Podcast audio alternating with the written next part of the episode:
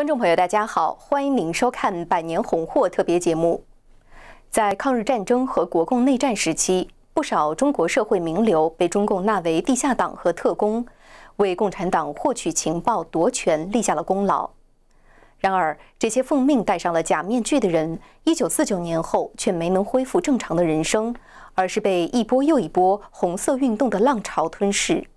今天，我们就来看一看这些人的故事。莫提起，莫提起，提起珠泪洒江河。这是舟山民间流传的谜语中的一句，谜底是撑船用的船篙。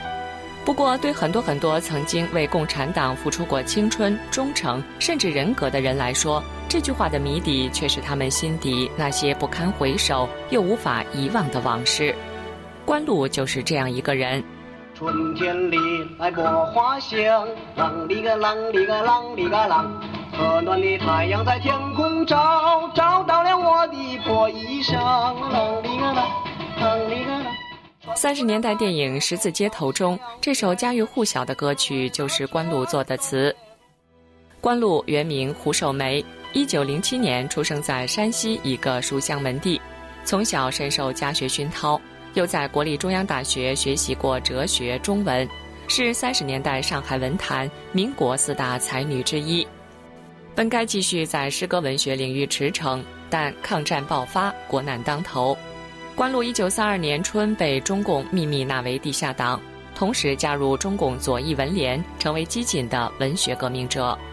一九三九年，关路受中共上海特务工作负责人潘汉年的派遣，去策反汪精卫特工总部七十六号的首脑李士群，后来还奉命进入日本人的女生月刊做编辑。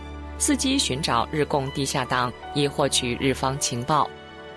但关路红色间谍的身份是秘密，普通人只看到一个革命女诗人，转眼之间就成为汉奸。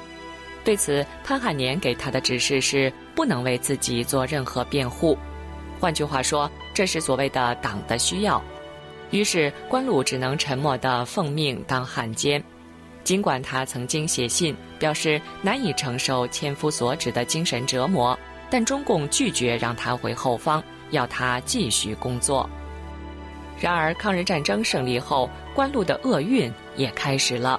在国民政府惩办汉奸时，中共不但不澄清关路的真正身份，还要他躲起来，以掩饰与日本打交道的秘密。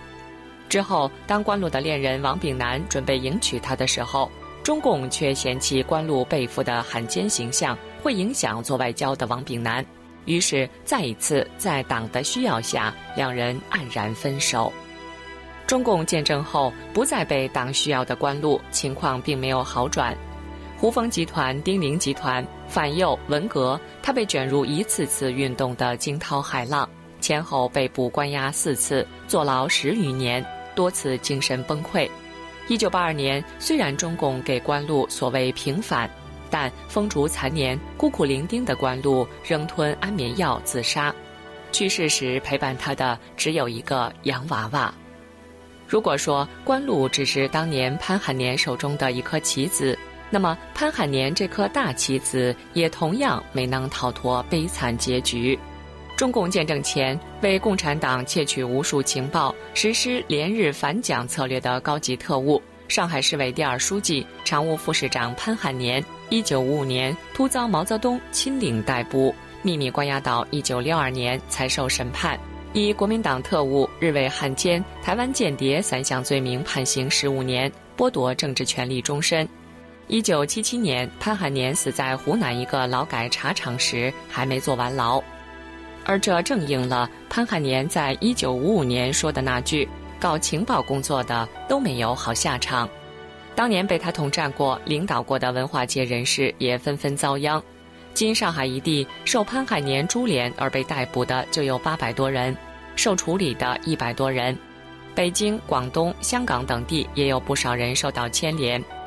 这些昔日名流此后的遭遇，也像关路潘汉年一样。成为插在他们心湖中无法拔起的船篙，莫提起，莫提起，提起珠泪洒江河。